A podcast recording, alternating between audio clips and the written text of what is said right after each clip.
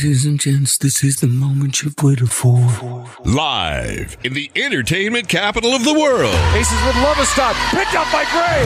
She can go coast to coast. There's three. There's two. She's going to launch from three. Chelsea Gray. Four. Three. Unbelievable. It's the TC Martin Show. Jackie's got it. Ace's got numbers three on two. To Plum for three. KP. Ring it up. Boom. Shaka laka laka boom. It's time to get your daily prescription from the doctor, TC Martin. to Bay. She's open for three. She sees it. She's got the bucket. One, two, three times for Bay Bay. TC Martin. And you got that right. Money won't change it. Riquna. Bay Bay Williams. Boom. Shaka laka laka boom. This is the greatest show. The ball is in the air. The Las Vegas Aces have won their very first WNBA championship. The doctor is now in. Mercy. Welcome. It's a Friday inside the world famous Superbook inside the Westlake Westgate Las Vegas. TC Martin, Marco D'Angelo in the house. Two hours of nonstop sports talk coming your way on a fun day Friday edition. Definitely fun last night at the Michelob Ultra Arena inside the Mandalay Bay as the Las Vegas Aces set a record last night, getting their 28th victory of the season surpassing the Houston Comets for most wins of, in a regular season of all time. And the Aces get the job done as they avenge their loss over the New York Liberty last night, 88 to 75. We'll dive into that today. Preseason football and a whole lot more. Marco D'Angelo in the house, wagertalk.com, of course. What's going on, my friend? fun game last night in certain ways. Fun game and frustrating game for you a little bit. A little bit. I I had uh, Aces team total, and I come up a bucket short last night. Uh, had an opportunity. Cayla George uh, put up a three uh, with under a minute to play. If it goes in, we cash. Goes out, we don't. Now you're You not going to put all of this on Cayla George, are you? Well, you know what? When you empty the bench and you go in, it's your responsibility if I need another bucket to get the job done. She could have been my hero last night. Would you like me to introduce you to Cayla George? I would have sent her a bouquet of roses. You I would like that. she would have made that shot last night. I, I would have definitely. I would have gave it to you to take to the next game Oh, from a secret admirer Yeah, there you go. for one night. Great night for the Aces last night as they avenged that loss to the New York Liberty. Uh, history in the making also last night with the Aces. Chelsea Gray gets the Aces' first triple double in franchise history. She, that was actually her second. She got one in 2016 when she won a championship with the LA Sparks. But Chelsea Gray, uh, fantastic last night. The magician, as I like to call her, 22 points, 11 rebounds, 11 assists. And like I said, uh, first in Aces history. And this has just been a record breaking season uh, from the beginning. But it was a little scary this past week. And you go back, you know, to August the 6th when the Aces got beat in Brooklyn. And when the New York Liberty came here Tuesday for the Commissioner's Cup, the Liberty got the victory, uh, resounding victory. And of course, there was some nervousness and a lot of whispers out there that, like, hey, maybe the Liberty has caught up with the Aces. They've spanked them the last two times they played, one rather handily. And now they're going to play again two nights later after the Commissioner's Cup in a regular season game, which really, for the Aces, had more meaning because that Commissioner's Cup game did not count into the standings. And sure, there was a half a million dollars on the line when it comes to the organization, the charity involved, and then the players got $30,000 apiece for winning that game on Tuesday night. So, yes, Liberty got the money, but on Thursday night, the Aces got the revenge, and the Aces feel pretty good because, in the grand scheme of things, the Aces with the best record in the league now 28 and three. They came in to that game leading the Liberty by three games for best record in the NBA, which is a huge deal because you want to have that number one seed. You want to have home court advantage throughout. And with the victory last night, the Aces now lead by four games, nine games left to play in the regular season. really insurmountable that I don't think the Liberty cannot catch them, even though they have one game between the two teams coming up on August the 28th here in about 10 days or so. But that was huge because it could go to two games or go to four games. So I think that's what Becky Hammon, that's what the team was looking at last night. And that's why they were happy because, again, they got them off their back. They kind of squashed a lot of the rhetoric. It was in the national media. We're like, okay, hey, has New York flipped the deck? Well, the Aces show that they are still the best team in the WNBA. They're the defending champs, and they got a big victory last night, and they needed it. They did TC, but before we say that, you know, the Aces held serve and everything else, let's be honest. Last night was a horrible spot, in my opinion, for the Liberty. They came to town, they got into town on Sunday.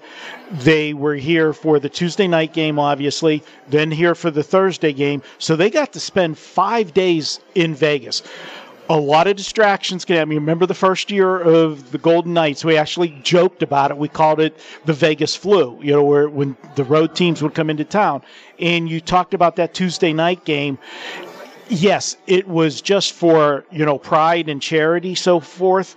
But sadly, $30,000 to the winner is a significant amount of money for WNBA players. Um, you take the highest p- player in the league, and that it's over 10% of what the annual salary is. So that was a big deal for them. And I think that last night we weren't going to see the best effort out of the, the Liberty. Not that they were going to roll over and play dead by any means. It's just situational, too many distractions. And as you said, the Aces needed to come back and hold serve. They had to kind of stop that momentum. And rather than me taking the Aces and laying the points with them, I, you know, kicking myself for not doing that, I thought they would push the ball up the floor, which they did the first half. I mean, they played aces ball in the first half, and I was looking at that team total over 90 and a half.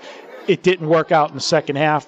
Whatever reason, the third period against this Liberty team has been that's been the quarter that's been bad. And one of the things that right now, and you know, hopefully we get some people back, um, you know, for the playoffs. I think the difference in these two teams is starting four or five for the Aces.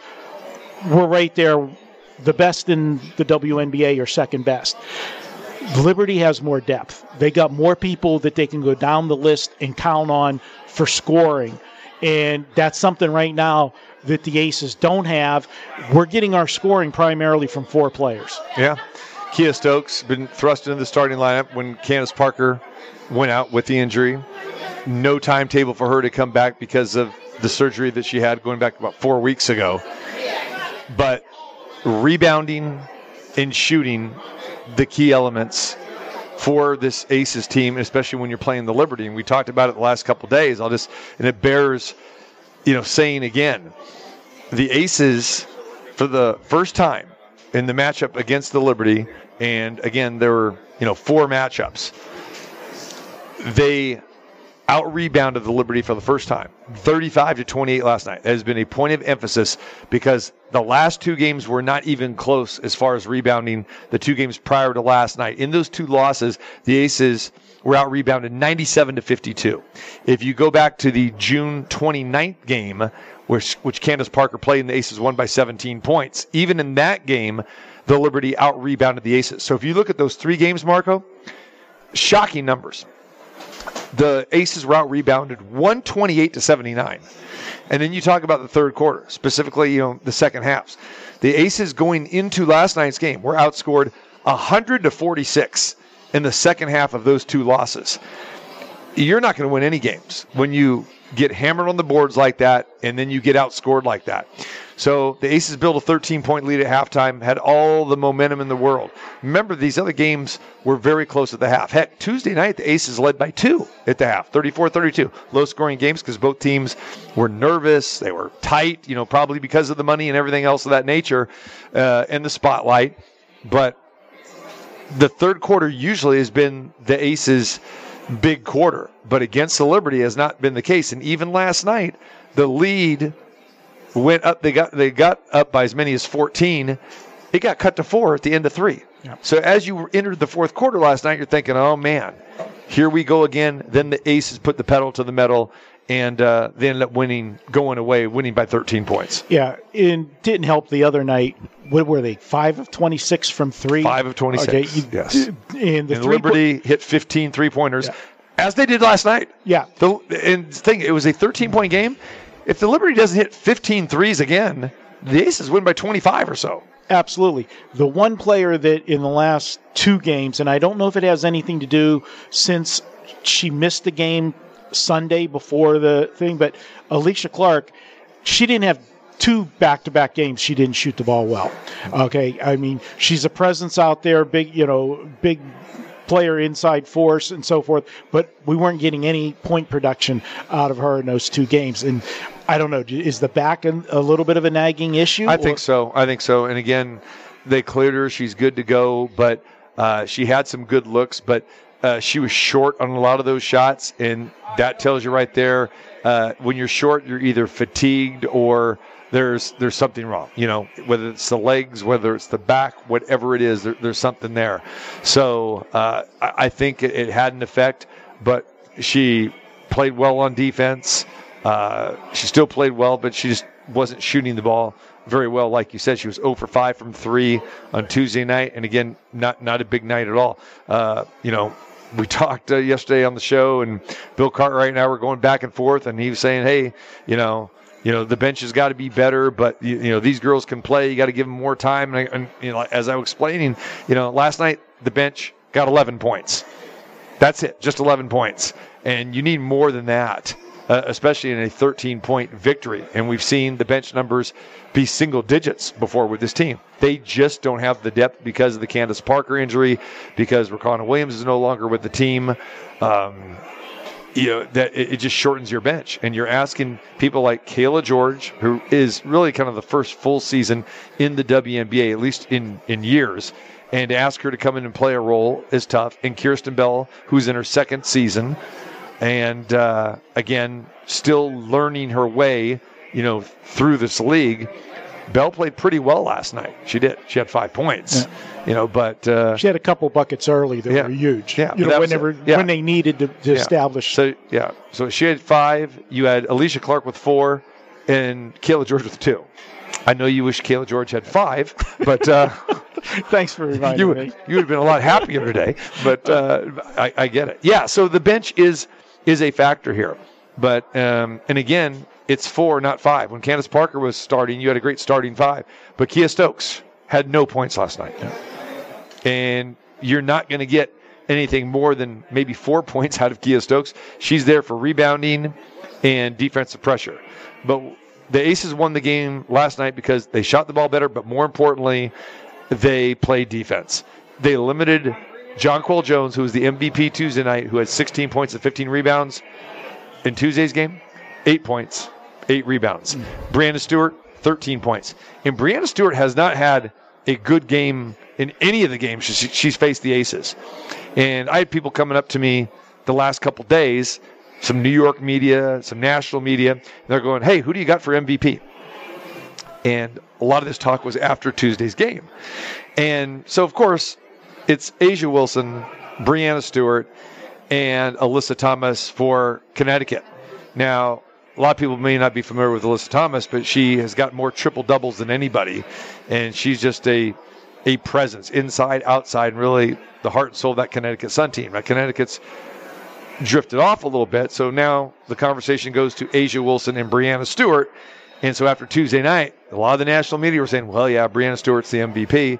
And as I had to say, it's like you know, this is not based off of one or two games during the course of the season. This is the entire body of work. And there are going to be times when players, superstar players, have bad games. Now, if they have single digit games and maybe eight or nine games, okay, that's you know, that's going to be a difference maker. But don't get all twisted. But I think the narrative changed back to A'ja last night, again on the big stage, where she had 21 points last night and was a key force along with Chelsea Gray. And again, she played better than Breanna Stewart. No question about it. Um, the one other thing that I'll say about in this matchup, obviously we, you know, the depth is a concern. But have you noticed? In uh, obviously you've seen the aces against you know every opponent. What other team plays them as as physical style as New York does? New York, I mean, they're banging inside. There are a lot of hard fouls in both games, and even going back to the game in New York, uh, you remember the elbow that you know that A'ja took in that game and had to go to the locker room for a little bit. Uh, that seems to disrupt, in my opinion, watching the games, the Aces somewhat.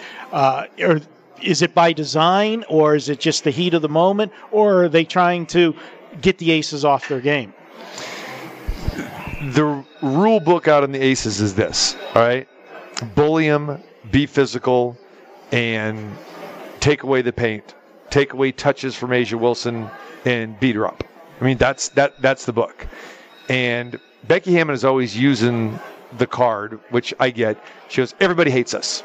Okay? They hate us because we're the champs. They they hate us because we lead the league scoring at 94 points. They hate us because we're in las vegas. They feel that we have an unfair advantage of uh, getting TV games, an unfair advantage of getting free agent players. And you know when Candace Parker signed, and you know Chelsea Gray a couple of years ago, you know the league hates the Aces to a certain degree, and I think that there was this conventional thought that you know the Liberty winning the Commissioner's Cup was kind of like, hey, you know, kind of bring it back to New York. Now, Cathy Engelbert, who's the commissioner, and I love her. She's great. She, you know, visited with me, you know, on Tuesday night. But, you know, she's based in New York. She's from New York. And they want, of course, you know, conspiracy theories everybody always talks about with gaming and this. Yes, the WNBA wants New York to be good because when the WNBA was at its height, even though that you had these great Houston Comet teams, you had great Phoenix Mercury teams, you had Diana Taurasi, you know, you had Sue Bird, they were playing in Madison Square Garden and nearly selling Madison Square Garden out. And the teams were good, but they weren't championship teams. Liberty's never won a championship.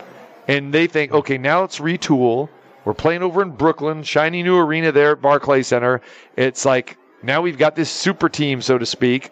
Hey, this could be the year and maybe the year of many years. So they've got this rivalry now, this budding rivalry with the Aces, which is cool. West Coast, East Coast, and you know Vegas, is pretty good media market as well too. New York's number one. So yeah, I, I think this is good for the WNBA. I think it's good for sports, but yeah, there is still a little East Coast bias where I think they would, uh, you know, like to see the the Liberty get the Aces. But back to your question, yes, the book on them is be physical. That maybe the Aces aren't that tough. You tell Kelsey Plum that. You tell Jackie Young that, right? You tell A'ja Wilson that.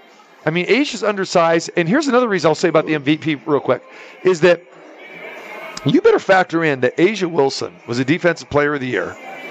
She has got to guard the best big on every team, and that takes a lot out of her. You saw Tuesday's game. I mean, she was gassed. She was tired. And going into last night's game, Becky Hammon was toying with the idea. She goes, I'm going to have to go to the bench tonight. We're going to have to play the bench because we're fatigued. A'ja's getting beat up. And so if it kind of went south early, like it started to go, 8 nothing. Liberty jumped out 8 nothing. And if it would have got ugly, Becky would have would have really went to the bench. And it would have been really lopsided last night. But luckily they didn't have to do it. She stuck with the starters. But that's a situation with the Aces right now. And that's why A'ja Wilson, in my mind, still is the MVP. obviously you had the courtside seat. Late in the game, she took a took a foul that she took offense to. I mean, she got up. She looked like a batter charging. Right. It was going to charge the pitcher, Yeah. you know, at the mound. And her teammates jumped in quick. And did you see how fast Becky Right there. jumped off the bench? Because you cannot lose. They don't have the depth. You can't get suspended for uh, you know even one game. You know, Yeah. I I didn't know Becky had that much speed left in her. That was the, she was right there. She is one of the best all time, you know, uh, in WNBA history. So yeah, she's uh, she can't move like she used to, but uh, and the play happened like right in front of the Aces bench, Yeah. and yeah, Kayla Thornton came and just shoved A'ja like right in the back, and A'ja got up and boom, yeah, you saw how quickly. And did you also see what it did with the crowd last night? Oh, it- I mean, yeah. even though the game was pretty much decided and the Liberty were showing uh, their frustration, but yeah, they were embarrassed because in their mind, they thought, okay, here we go. We've got these guys. We blew them out at our place. We blew them out Tuesday. We've got the money. And now they could really make a statement by winning that game last night. And then when they came back, when it was down to four, you should see how that bench was lit up. I mean, they were like, okay, you know, you can't touch us. You can't touch us. And I love what Becky Hammon had, had said to the team before the game. She says, listen, we're the ones that are 27 and 3. We're the champs. Mm-hmm. These guys haven't won nothing yet. So don't let those guys get into your head. A lot of coaches wouldn't go that routine, Marco. You know what I'm saying? They downplay it, respect, respect, respect. And Becky's saying, we're not having any of this. That works. But had they lost last night, they would have been inside their heads. Oh, no question. That that's why it, it They were inside their heads going into Tuesday night's game. And again, and I t- talked about this yesterday. And Becky and I talked about it. The look in the players' eyes last night, I mean, or rather Tuesday night, when the starting lamps were going for New York, they were just like kind of like staring at him and this and that, and you could see they were tight. And Becky's going, the best characteristic that we have about our team, besides we're so talented and we're so good, but is the fun and the energy that we have. Where's the smiles? Where's the mm. energy? Where's the fun? And that was displaced. It wasn't there. And so that's when she knew that, wow, you know, we got to do something to change this around because, like Becky said, she goes, it's not physical. I mean, yeah, rebounding is one thing. She goes, but it's mental. I mean, you got to want to play defense. You got to want to get in there and mix it up. You got to want want to rebound, but it has to be the mental side has got to be there, and that the mental was lost in the two blowout losses. Uh, No question about it. And if they would have blown that lead last night, I think that would have been a devastating situation for the Aces. Fortunately, they didn't. Now, let's put on a handicapping gear mm. for, for this. I got to ask you the question. You were there, you saw these two games, you saw the intensity between these two teams. Both games were physical. Last night, hardcore defense. There was hardcore defense on Tuesday as well. This team is playing, and I'm talking about the Liberty now. They're playing three games in four days. The WNBA did them no favors with having them play the back to back games against the Aces and then have to go tonight and play in Arizona. Granted, it's it's a quick flight and everything else, but you just spent 5 days in Vegas. From a situational standpoint, I think you got to look to fade uh, the Liberty tonight. They're laying double digits on the road. You know Phoenix is going to be up for the game. Tell me, talk me out of that play. Well, I'll talk you out of it, I guess, to a certain degree. That again, I don't like betting bad teams, and the Phoenix Mercury is a bad team. Even though you still have Diana Taurasi and you have Brittney Griner, they're not playing every night. So you've got to go ahead and you've got to watch the lineup. So if you go back to their last game uh, um, before the break, okay, when I say the break, not the All Star break, but everybody basically was off because they wanted the center focus on the Commissioner's Cup game. So Aces had the standalone game on Tuesday night. They had the standalone game last night, and now it's kind of like a little mini break. Okay, now everyone gets back into it now. So the Liberty is forced to, you know, turn around and play tonight. Aces got an afternoon game tomorrow.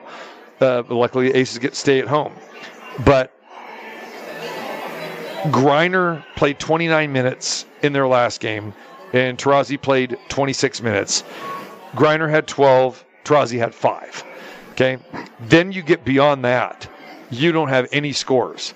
So uh, remember, there was that stretch where Griner missed several games, and Taurasi would basically play two games, sit out a game, or whatever. So um, you know those two are going to play tonight because they've had the rest. So that would bode well. But if Phoenix gets behind and these guys are going to play less than 30 minutes in a game, it, it's a double digit route for the other team.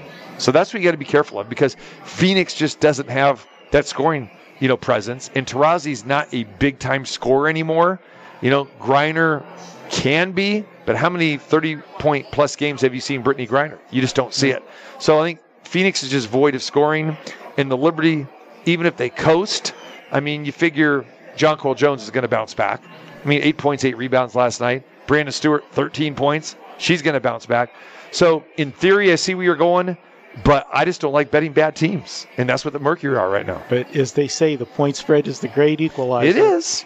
It is. 13's a lot, a lot of points on the road It is. It is. for a team in that situation that they that they had. And, bel- and if a team's tired, where you're going to see, you're going to see like you talked about, you know, fatigue. Your jumpers are you know come up short, and you don't have the same intensity on defense. It takes more effort to play defense, the defensive side of the court, hmm. than the offensive side of the court, in my opinion.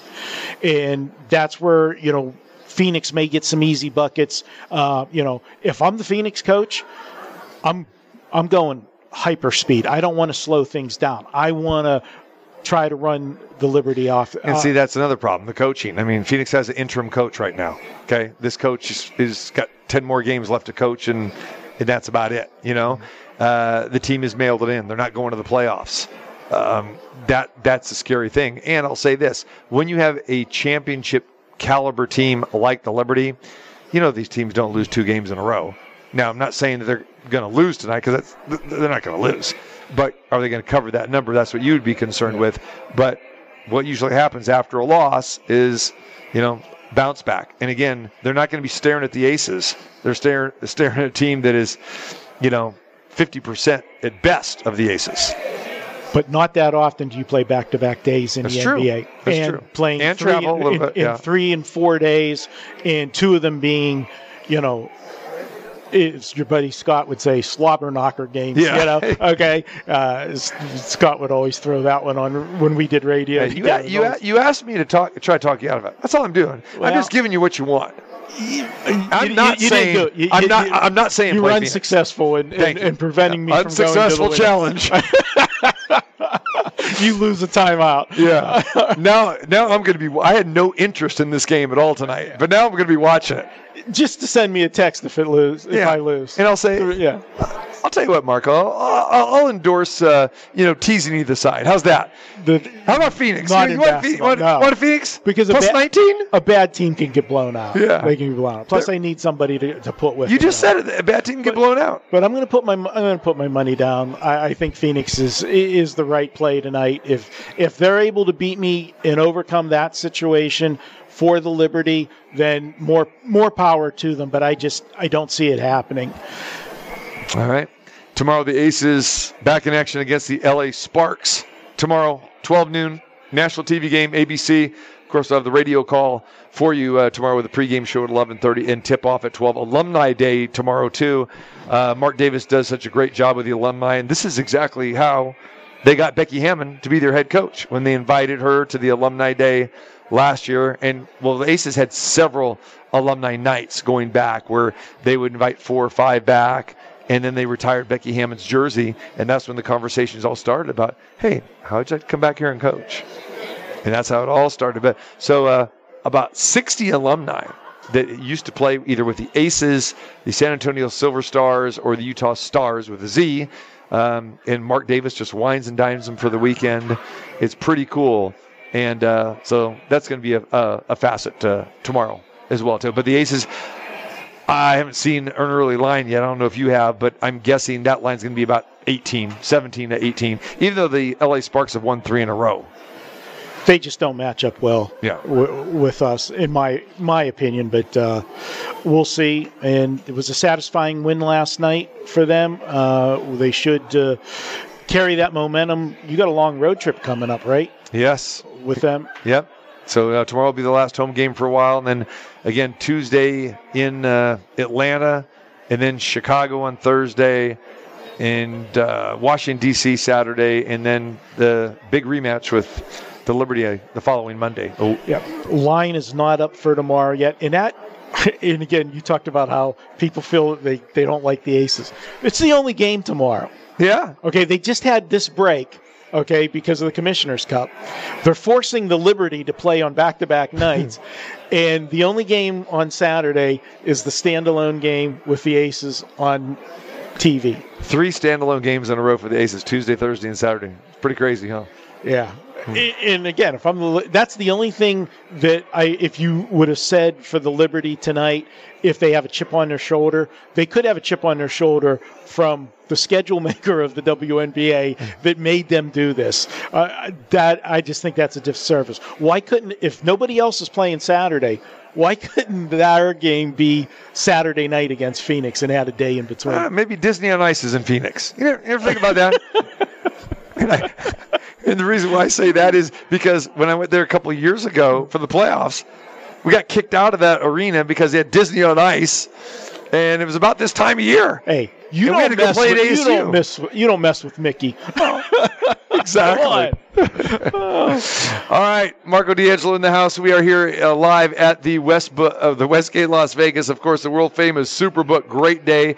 Cubs got a day game at Wrigley Field. That's uh, that's great. We got golf, we got soccer, we got horse races, we got everything on. Full slate of Major League Baseball games tonight. We'll dive into that and preseason football tonight. We got a couple games on tap with that. We will talk with Jay Kornegay, the vice president of sportsbook operations here at the world famous Superbook. He will join us next here on this fabulous Friday at the Superbook. I do exactly what I want to do. It's, the, Dr. T.C. Martin. You say I'm insane. I say thank you very much. The doctor is now in. One, two. Well, you know, today's supposed to be a Motown day because we're having the Soul of Motown guys come on the show today. They'll be here next hour. They do a fantastic job inside the Westgate here, Wednesday through Sunday. My man Brandon Godfrey, CJ, they're going to be here at 3:30. So I expect a little bit more Motown, but because the boss is here, I asked him what he wanted to hear. And what was that you requested, Jay Kornegay?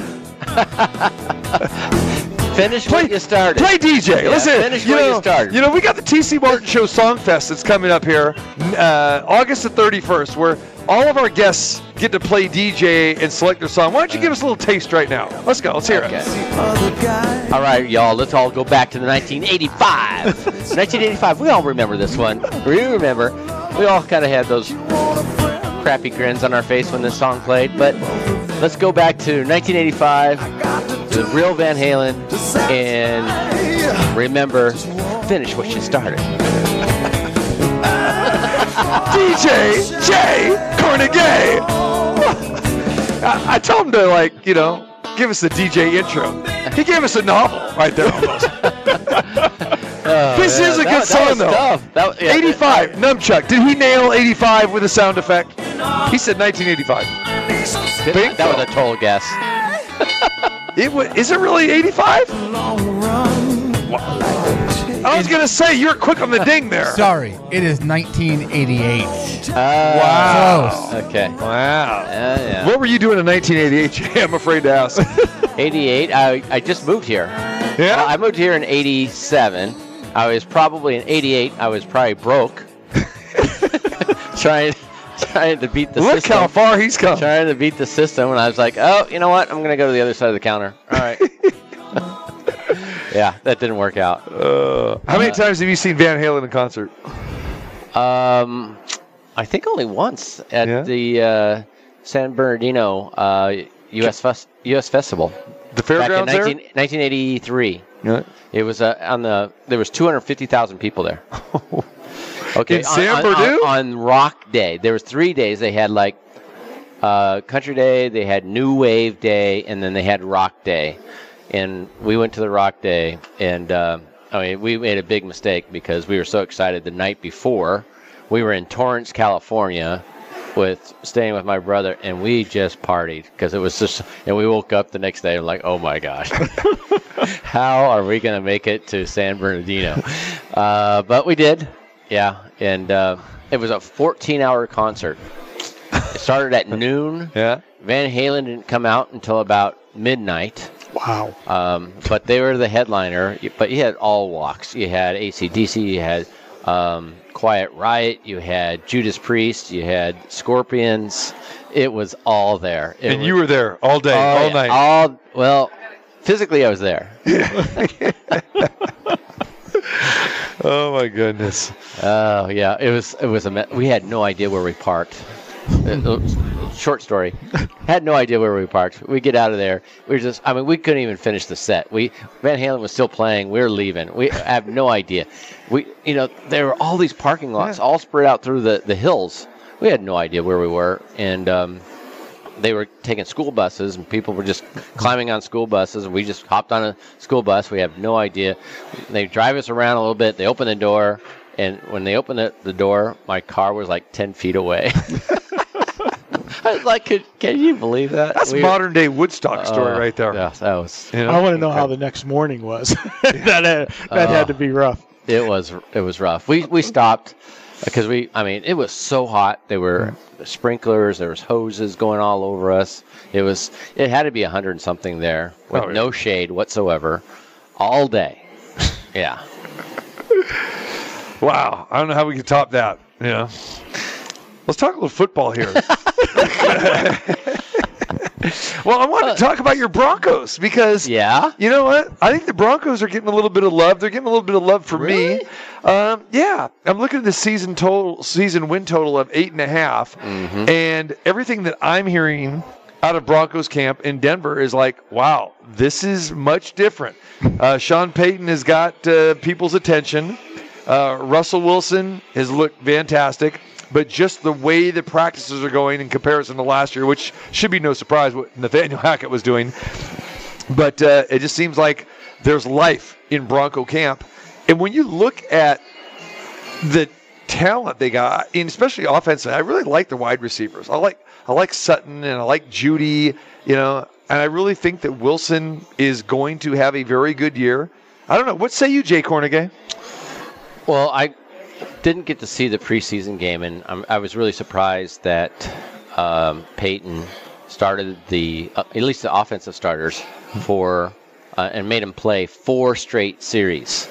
You know, I thought they were going to go two, maybe three, but because they didn't really look that good, I mean, there was a couple of bad passes early, drop balls, uh, offensive line was kind of shaky, but the reports I'm hearing, and I'm not talking about the bandwagon, you know, loyal fans out there, some of the guys that I know that report on the Broncos, they're very optimistic about this team. Uh, I think that it's important.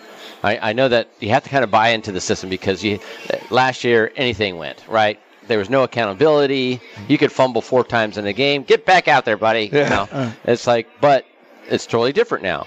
I think it's important for uh, when you have a change of system like that, change of attitude, that you have to get off to a good start. You know, so people can buy in. Okay, this is working. But if you know they get off to a slow start, uh, you know it, it could be trouble. I, I think it's a little low. I think their defense is probably a top eight defense in the league. Uh, I think that Payton can straighten out the uh, offense to a point where they don't have to rely on Wilson so much. Um, yeah, I think they win nine, ten games. I don't. I'm not hmm. saying they're going to win the division. I'm not saying they're going to go to the Super Bowl, but winning nine or ten games, uh, I, I could definitely see it.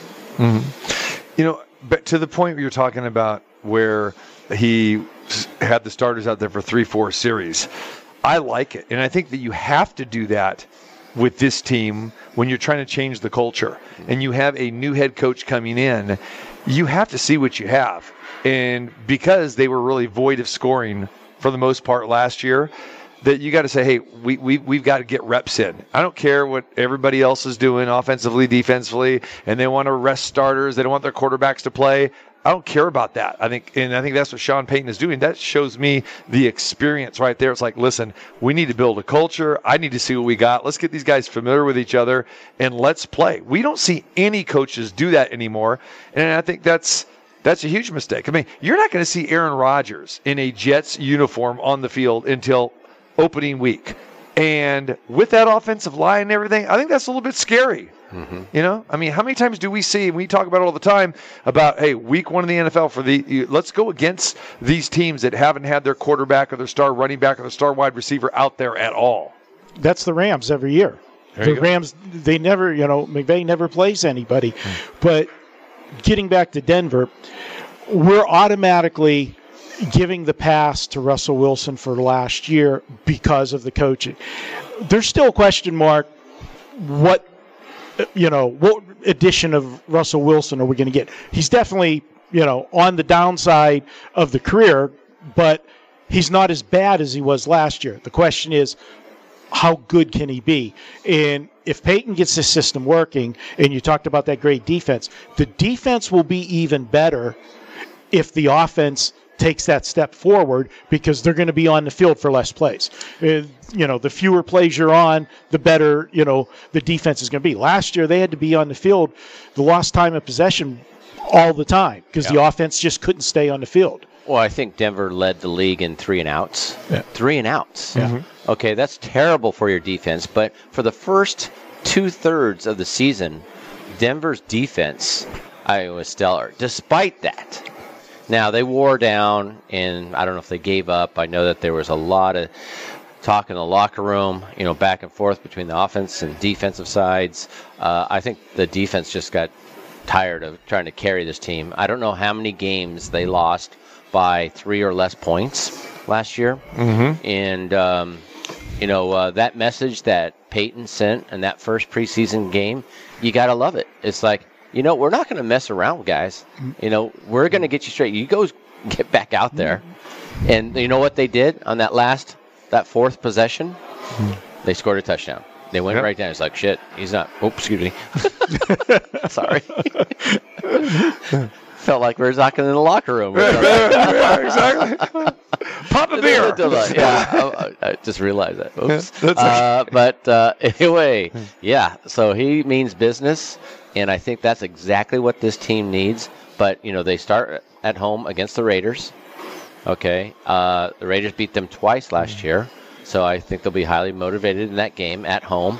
And then the second week, uh, no, patty cake here. You got Washington, right? They come in. They're, I think they're a little underrated, to tell you the truth, but they hopefully they can squeeze out a win there. Then they go to Miami. So I, I think it's vital for this team to get off um, to a good start, buy into the system, and then I, I think that uh, you know Payton can carry this team. Uh, I, I I don't remember this. ep- All I know is when he went to uh, New Orleans, there was a very similar situation.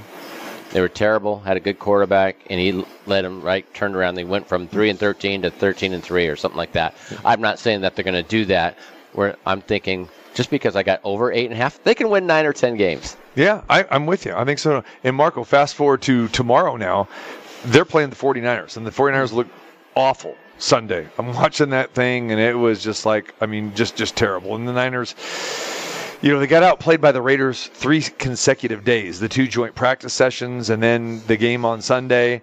And now the Niners are going home and Trey Lance is going to get the start again for the first half, and then you're going to get Sam Darnold the entire second half. Just what we saw here with against the Raiders on Sunday. The Broncos are facing San Francisco, and Denver's a three and a half point favorite. Maybe because of what you're talking about here, Jay. About hey, you know, let's you know, let's let's have our guys see a little bit more action. Remember, there's only three preseason games, and for a team like Denver, hey, there's pressure on these guys too. When you sign a guy like Sean Payton, you know, there's pressure, especially when Payton's running his mouth and ripping the old, you know, coach and the regime and all that sort of thing in his own building. So, how do you handicap that game tomorrow? Well, you know, obviously, I understand why the line went to the way that it did because San Francisco probably looked the worst team last They week. did, yeah. Okay, and nothing clicked. But the fact that they are going to go with those two guys, whether you like them or not, the continuity level of them playing for the majority of the game, two guys that have started. Uh, now Trey Lance, you know, he started just a couple games, and I'm not a big fan of his, but you know, I think Darnold's going to have an opportunity, especially against the third and fourth unit, to solidify possibly taking over the number two spot back up for this team. That's what's at stake. It's you know Brock Purdy's team you know, because of what he did last year, uh, and we still don't know, you know, if he's going to have Ill, any ill effects from the elbow injury, uh, you know, in the championship game. But you would expect them to bounce back and have a better game. I think it's a little bit too much of a line. You had a game like that last week where Buffalo was was a dog, at, you know, at home. Um, and they got the win, you know, against a team that perceived was going, you know, wanted it more. Well, I said that last. Remember, I said I, I like Buffalo because I, I think they're they have better depth and uh, and again turned out to be a kind of a Damar Hamlin you know day as well too. But yeah, Broncos up to four and a half now, Jay. And uh, how about a flashback? Do you remember that regular season game when the Niners played the Broncos last year? The 11 to 10 game. It was one of the ugliest games that, that we saw. Yeah. Yeah, forgot that about was that one. right, right, and uh, I do remember that game. If you look at the 11 the to 10. the- if you look at those results, uh, yeah, I I uh, I had the bragging rights there for for a week. Yeah. That, that's about it. Um, but if you look at their schedule, like I said, I don't know how many games they lost last year by three or less. Um, a lot of those were um, games that both teams scored under 20. And that's how good that defense is. Uh, that defense is really, really good. So um, I would uh, expect them to improve, as what Marco said. If the offense can improve and re- give them even more rest, you know, we're talking maybe the eighth ranked defense in the league. They could, you know, break the top five. But uh, it's you know, taking care of the ball, and um, I, I was a little, I, I was a little, I don't know.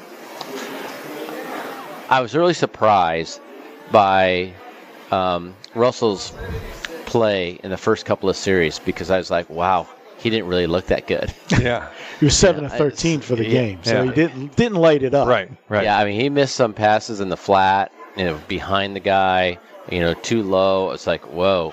So I, I'll be interested to see how much playing time they get. You know, ne- you know, the starters get, uh, especially the offensive starters get next game. It's, gonna be It's a new adap- system they a- have to learn, adaptation, exactly. Right. You- You're going to have that. Jay, let's talk a little bit about some of the other popular season win totals action that you guys are, are, are taking here. Um, well, there's, I mean, obviously Jets seem to be getting a lot of tickets, and you know what side that's on. Um, they might as well be on Hard Knocks, right? Like, like, Jeez. But don't you see the, the, the hard knocks thing like every year? People like they they get so enamored with that and they go, "Wow, this team's going to be good" because Yeah. they feel like they're in the locker room and all this other stuff. I mean, Yeah. It's it's true. I mean, they when you have a team on Hard Knocks, it's almost like highlights because they show majority of the stuff they show is positive, or you know you have positive coaching, you have positive uh, you know interviews and so forth. I can understand that. Um, let's see. I know the 49ers are also uh, getting some attention. You have Atlanta, some of the uh, maybe not part of the usual suspects. Atlanta getting some uh, attention. I kind of like Atlanta too. I think that rushing game is going to be in, very incredible. Um, I think that um, I'm trying to remember off the top of my head, but um, I'm trying to. I, I mean, I know some of the contending teams get a lot of that that uh, that action up there, but Atlanta, uh, the Rams are not getting very positive support. Uh, of course, a lot of people think that Arizona is going to be the worst team in the league, uh, which I agree with. yeah, Um, and uh, I, th- I actually the Raiders. At, at first, there was optimism surrounding the Raiders, and you saw the action coming in uh, in support of them. But lately, it's been going the other way. So we've been you guys have dropped that season win total down to six and a half. It's right? it's going. Yeah, there's some money coming in on the under on the on the Raiders, and uh, so that's pretty interesting. I, I you know I think there's some people back in that room that think the Raiders are one injury away from being the worst team in the league. Um, and that's possible. I mean, anytime you lose your starting quarterback, you know, uh, you know, it just cripples you. And I think that uh, you know that's a possibility because of Jimmy's uh, history. You know, that could happen. They, if they lose Jimmy, they'd be in, they'd be Yeah. hurting, just Yeah. like any most teams sure. losing sure. their starting quarterback. Marco, what about you as far as season win totals that you got your eye on? I played a couple futures. I really uh, like Baltimore. I, I took Baltimore to win the AFC North. Yes, I'm a Pittsburgh Steeler guy. I also took Baltimore um, to make the playoffs. I think they're in position to make the playoffs this year. They made the playoffs last year without Lamar Jackson. Now you've got a happy Lamar Jackson, so to speak. You've got a, uh, an offense built around him. You went out and got him some pieces. There's no excuse for the Ravens this year. I like them, and I, I think San Diego has to. I still call them San Diego. the Chargers have to make that step forward. Jay, on, on one side note, I wanted to ask you a quick question.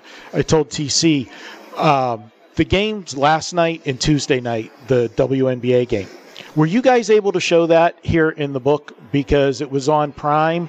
And the second part of that question is, how's YouTube handling the with them having the NFL Sunday ticket? Will that affect you guys? Yeah, we've been talking about that lately. But as far as last night, as far as I know, I wasn't here last night, but I do. I haven't heard any issues with it. I guys were talking about it, and uh, I would actually have to actually go confirm that. But I believe it was on. We show a lot of streaming events here. You know, we, we put a lot of things on Peacock or um, uh, Paramount Plus. You have games there. You have ESPN Plus. Uh, of course, we have YouTube coming on. Um, and um, we have everything paid for already. Okay, so that's all taken care of. So yeah, we better have it. I I'm curious to see how they're going to work the multiple games. You know, when Right. you have ten or eleven games on there, uh, how that's going to work. Uh, in the past, we had a number of different DirecTV receivers, so we haven't uh, figured that out. We asked uh, our um, uh, direct uh, sports direct uh, The IT uh, people and- yeah, yeah. And, and they said we'll get back to you. Yeah. I go okay. It's August seventeenth. I, I haven't dove into it again. I'm scared to death because, like Marco, I, I've had DirecTV going back 1998, and the whole reason I got it was, you know, to watch the NFL Sunday Ticket, and I have been DirecTV to this day, and I've been hesitant to get rid of it. You know, I'm one of those guys. It's like, Same. hey, I don't like change. You know what I'm saying? Same. Right? And um, you know, I'm not a streaming guy really at all. So I want to know how this is going to be, how it's going to come across. And also, you know, like Marco and I have talked about, is like with DirecTV, I would always have an argument with them because, hey, I'm grandfathered in. I've been with you guys for 20 plus years. You always want to, you know, have these promos running for new customers just to get people in. We'll give you an NFL Sunday ticket for free. And I'm going, whoa! I, I'm on that phone. I'm saying, listen, how about the guy who's been with you for 20 plus years? Yeah. All right. How, where's my discount? Well, yeah. Okay, supervisor. Okay, another supervisor. Okay, we'll take care of you, sir. Oh, so, really? Oh yeah, yeah. So Yeah, yeah, okay. I, and so every year in August, I kind of take a deep breath. I'm going to be on the phone for at least an hour. So I got to find a window when I could be on the phone for hour and yell Yeah. at DirecTV. Yeah. And it usually comes. So now what's going to happen with YouTube? You know, how much of these packages going to be? How is it going to come across? How are we going to watch it?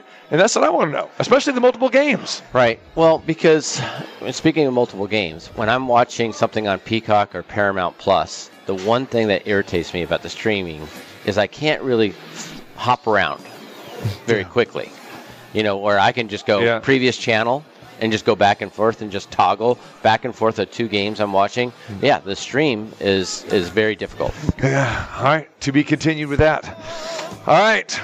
Did you make this request to go out to this song too? Uh, yes. It's Jay Kornegay Day. Is it your birthday or what? Yeah. Super contest. Get signed Oh, up. yeah. You got till September 9th to do that. $1,000 entry fee for that. Pick five games against the spread. It's the best contest and 11 ways to win in season. 12 altogether, right? With the championship. And of course, mm-hmm. you want to go with the big boys? Super Contest Gold, $5,000 entry fee. Get signed up here at the Westgate inside the Superbook. My friend, appreciate you as always. Thanks, guys. Good to see you. You got it. All right. When we come back, Marco and I will talk a little Major League Baseball, NFL, and a whole lot more. And the soul of Motown guys are coming in next hour as well, too. So yeah, we'll change it up a little bit. We are live inside the world famous Superbook at the Westgate Las Vegas.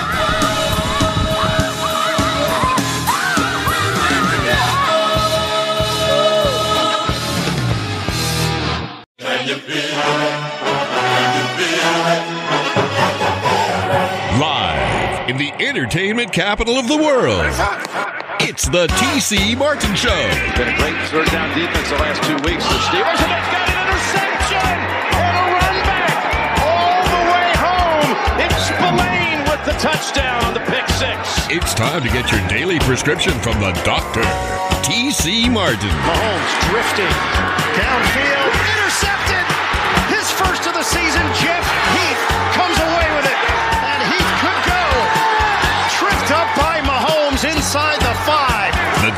is now in. It is a fun day Friday inside the Superbook at the Westgate Las Vegas. I want to thank our man Jay Kornegay for joining us last segment. Vice President of Race and Sportsbook Operations here at the Superbook. Always great to be here. And football season here, right around the corner. Looking forward to another great season. Best bets and a whole lot more. Of course, no one bringing it to you like that than us here at the Superbook, the Westgate Las Vegas. Also, the Super Contest. You have till September 9th to get signed up for that.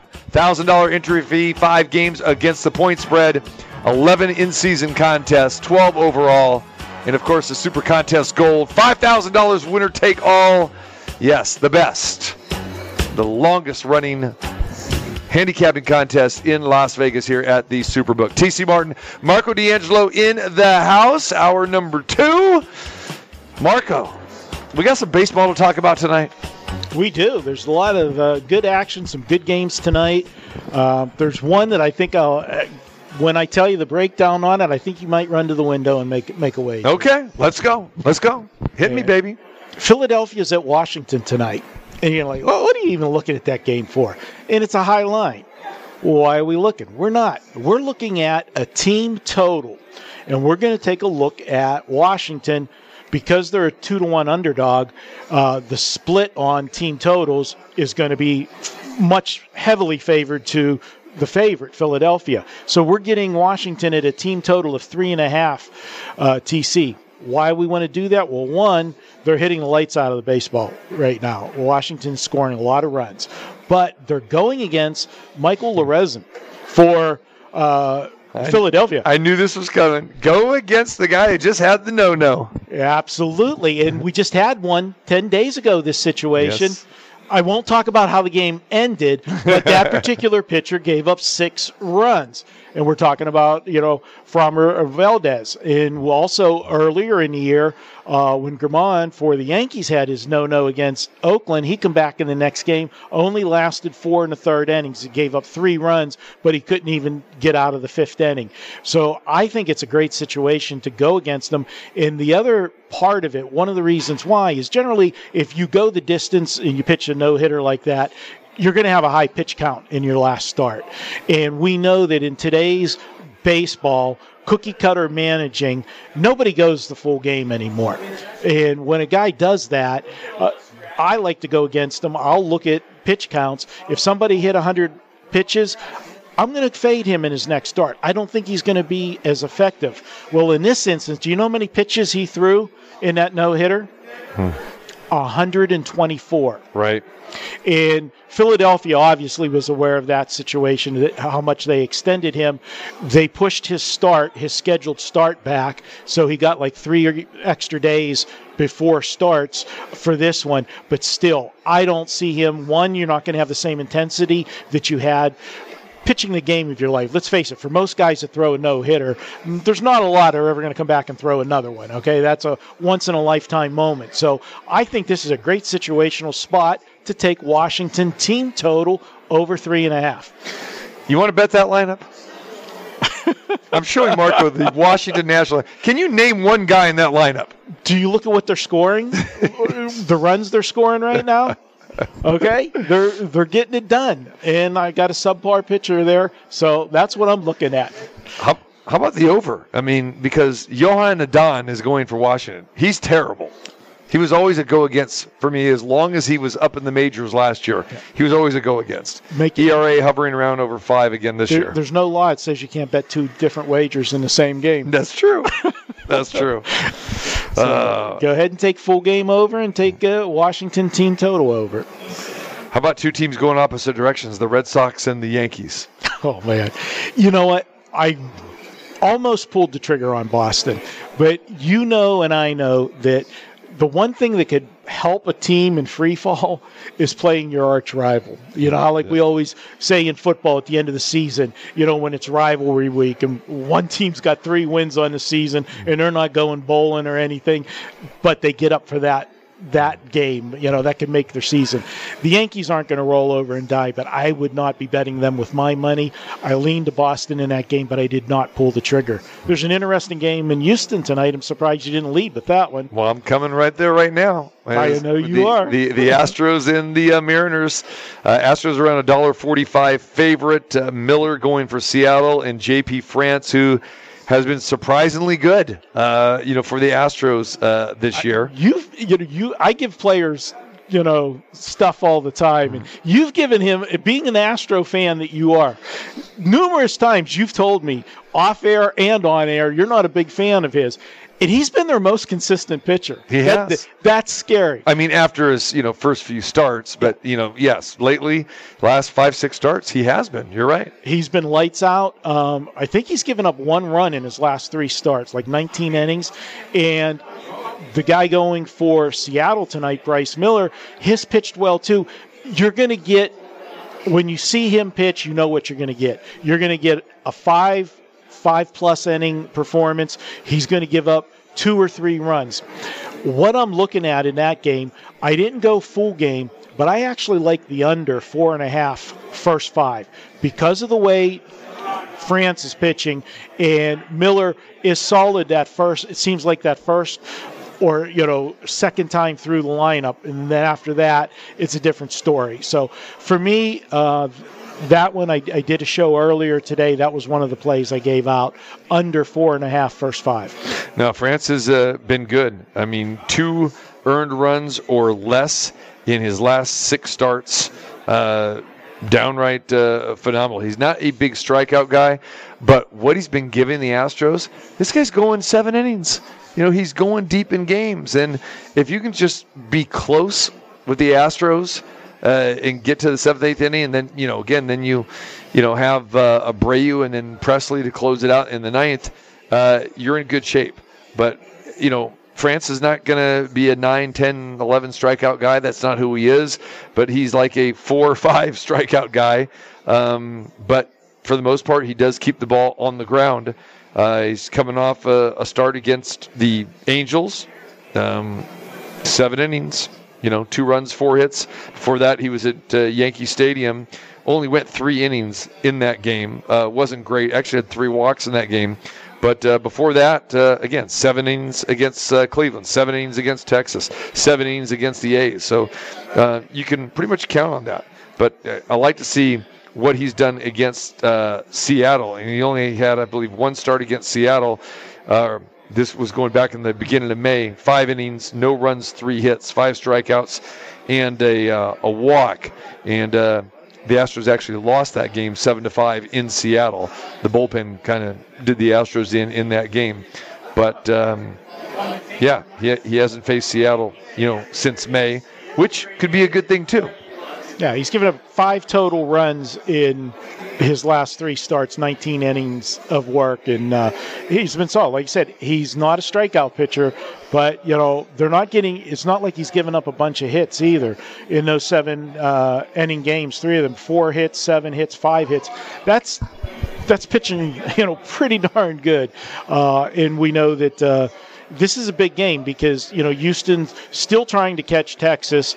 Um, they're in a good shape for the wild card, but for Seattle right now, I believe they're a half a game out of the last wild card spot. So this is a big series this weekend for Seattle, and they've been playing much better over the last uh, week. Uh, they had, uh, you know, they got hot before the All Star break, I think. Then they came out of the break not so hot, but now they're putting a streak together again. And remember what they did in the second half of the season last year, and that's why everybody, uh, you know, we're so high on them coming into this year with that young pitching staff and what they did last year. They expected them to take a step forward.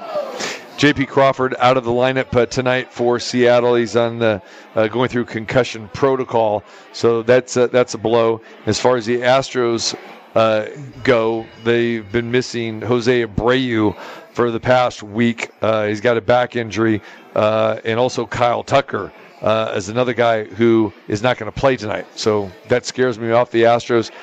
Tucker usually pretty healthy. He's a guy that goes um, every day, uh, but he's got a He's got an illness right now, flu-like symptoms. He's not going to play tonight, so uh, the Astros will be, you know, minus their, uh, you know, number four and five hitters uh, in this game here tonight. That means that Singleton gets moved up, the 31-year-old um, guy who's uh, really struggled uh, with his time, you know, coming up from the Astros, and. Um, you're going to get Diaz to play first base tonight. So you got Diaz and Maldonado in the game at the same time. So, yeah, uh, I'm probably going to stay away uh, from the Astros, and we'll probably wait uh, until until we get back to the top of rotation again with Valdez and, and Verlander. You just won't give Francis due, will you?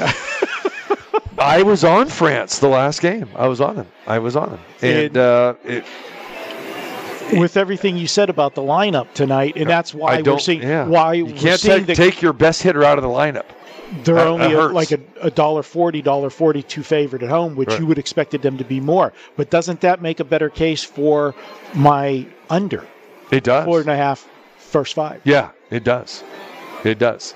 It So I'm just giving you all kinds of As long- ways that you can just go to the window and make money here. We're, it's Is that how it goes? it's how it goes. Okay. All right. Good.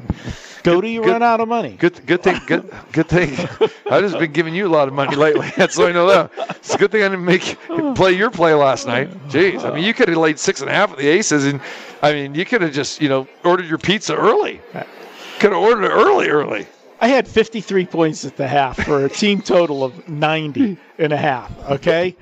Uh, If I had somebody courtside that you know could have got a message down the bench, that, You needed know, 38 Marco- points. Hey Becky, Marco needs one more three pointer. Can you can, can you keep the starters in just a little longer? no. I know that was rough. That There's was- no worse feeling than when you see just mass substitution. But, you know, it's not like one person coming Yep. in because then you got four people out there to, Yeah. you know, help the cause. No, we just like a herd. They all come in. You had the bench mob coming Yeah, in, both yeah, teams, the last couple minutes of, of that game. Not fun. last night. Hmm. All right, uh, let's talk a little preseason football here. Uh, we've got uh, Carolina and the Giants tonight. Giants a three-point favorite. You've got the Bengals and Atlanta. Atlanta a six and a half point favorite. Seems a little crazy with some of these preseason lines, but of course, Joe Burrow still injured for Cincinnati. He wouldn't be playing anyway. For the you know, we, we, we don't we don't see quarterbacks really the starting upper echelon quarterbacks playing very much at all. Uh, any thoughts on either one of those games? Uh, I agree with you. When you look at that line and you, you see Cincinnati getting six and a half, you're going to want to take a take a look at you know, is it Atlanta that you know they're not that good. You know, th- these are still people that are fighting for a job, and it reminds me a lot of the Buffalo game last week. You know, you you've still got good players there. Uh, I did not get involved in that game. I did get involved in the Cincinnati or Carolina uh, Giants game. I'm just not a fan of the Giants. Okay, and and I don't think there's, you know, I'm not a Daniel Jones fan. Which again, you know, starter, you're not going to see, you know, him uh, probably, if he plays at all, a series or two. But week two of a three week preseason shouldn't that be the dress rehearsal week or you know i mean like when it was the old format and we had four games it was game three. The next to last one is the one that you, you did the dress rehearsal and you know you, you, you wanted your players you know your starters to get a, a- definitely a full quarter. Maybe some coaches even took them to the half you know in the dress rehearsal. But times have changed. You, you don't know who you're getting anymore. That's out the window now. It, it really the dress rehearsal as far as okay, let's play a, a real game for a half with our starters, or maybe even a series or two into the second half. That is long gone. And again, it's one of these things where it's a copycat league, and everyone says that about a bunch of different leagues, but it really is this way in the NFL. If someone comes with the idea, they think, "Oh wow, it's good." Well, we're not going to suit up our starting quarterback, our primary running back, or wide receiver, tight end. We're just going to let them go at it opening day. We, you know, they get enough reps and practices. And what else has happened, Marco, over the last few years? Joint practices. How many times do we hear, well, we're getting really live reps in, you know, and we don't have cameras there, and you know, it's behind kind of closed doors for the most part. We don't allow the media in for the most part to, to see this, and we get meaningful workout like our ones against your ones. Well, why can't you do that during the the preseason games when fans are actually paying and you're making fans pay because hey, you want your season tickets for your eight or nine home regular season games? You've got to pay for those meaningless one or two preseason games at home. It's ridiculous. And now they just say, nah, forget that. Now, here's another thing that's a problem. Back in the day, I shouldn't say back in the day, I mean, just last couple years, you have one cut now. You got one cut. You have 90 players that are out there, and you get one cut to 53. Where at least before, you would go ahead and you would cut, you know, you would have two or three different cuts, and then that way, as you get to that dress rehearsal for the last preseason game or second last preseason game when it was four, that okay, our rosters are kind of trimmed and we've got rid of everybody else. Now they're so content with resting the starters. You're seeing the 60th guy, the 70th, 80th, and 90th guys playing in the second half. and those guys are trying to find, you know, most of the teams by this week, the coaches pretty much know who's making the roster. There might be one or two player spots, you know, left up for grabs. Do you keep an extra offensive lineman or do you keep this guy because he's really good on special teams and he, you know, he fills a void there. And it comes down to those kind of decisions at the end. But you know, preseason, I've released two plays the entire preseason so far. Uh, TC, we're two and zero with the two plays, but they've both been small plays for me because I just don't bet a lot on the preseason games. I wish I would have remembered to ask Jay when he was here. There's a game tomorrow that is getting some action, and it's and we talked about the Jets, you know, because of hard knocks, because of Aaron Rodgers and everything else. Well, they're going to be home tomorrow, uh, you know, the first time. And they're playing Tampa, who didn't look good last week. That was a team I faded because I went with the Steelers. I just didn't like the, the quarterback, you know, for, you know, new system and everything and, and what the quarterback rotation was going to be. But that line went to three and a half on the Jets. Hmm. Are are we banking that much on the Jets to be laying three and a half in a preseason game? You know, You're not you're not seeing Aaron Rodgers. I mean, you're going to see Zach Wilson. Yeah. You're going to see Zach Wilson probably for an entire half, and then you know you've got subs after that. So I don't know how you could bank on on, on the Jets. Here's what really no one's talking about, and if you're watching Hard Knocks and you're seeing some of these practices, you're seeing Rodgers get a little frustrated with his offensive line, like we were seeing that a lot in Green Bay, and getting mad at young wide receivers and that sort of thing. And again, this Jets offensive line was awful last year. The strength of this team is its defense. It's going to take some time for this team to to get cranking. And just because of Aaron Rodgers, and maybe a little bit because of Hard Knocks, and then all the love for Sauce Gardner, and then also you know the wide receiver Garrett, that opening week against Buffalo, people are are going to be betting the Jets, and I'll be betting on Buffalo. There's no question I will be on Buffalo, and, and a probably relatively small price as well. So yeah, you, just remember this is the same team for the most part. Okay, they didn't score a touchdown in their final three games of the regular season. Didn't score a touchdown. Okay, I got Aaron Rodgers now. Okay, that's fine. What'd you do to improve the offensive line? I've yet to see a quarterback be able to throw laying on his back. Uh, you know, so we'll see how. And again, you talk about reps, no live reps. You're going against the Carolina Panthers in, you know, in minimal uh, joint practices. One of the practices got rained out. All right, so you're going against your own defense. That's going to prep you for live bullets against the Buffalo Bills, a Super Bowl contender. Come on, yeah. I, They're going hear you. to throw Aaron Rodgers out there, 40 years old. Going to throw them out, throw him out there with that offensive line, with still, in my opinion, questionable running backs. Dalvin Cook's not going to be playing in the preseason. They just signed him. He's off. He's having a baby right now. You'll be on Buffalo week one. I'll give you a lock. I'm, I'll, I'm halfway there with you. Right. I'll be on Buffalo wings in week one. I'll be. I'll have a big plate of Buffalo wings, and it's, it's starting the season off, man. Buffalo wings. Now, are you just Buffalo wings in general, or do you have a go-to that you right now you're saying no? I'm going to this place, or I'm going to have these wings at home. I mean, yeah, wh- wh- what's your wing plan? I go, I go out, but it, it's a combination of you got to go to a, a good sports bar that's got a great TV setup because I have to have all the games. I'm with you. You know, so well, we have a few places like that. You know, I used to have an absolute go-to place for wings. Unfortunately, they closed up because landlord jacked their lease up, and they they closed up. They're supposed to open another one somewhere in town. I've been waiting. I've promoted them hard. Uh, they're and they used to be two minutes from my house. It was perfect. I'd walk through the door. They'd already know my order. Okay, now you go to a lot more sports bars than I do these days. All right, and you're into the wings. I'll tell you what I have noticed.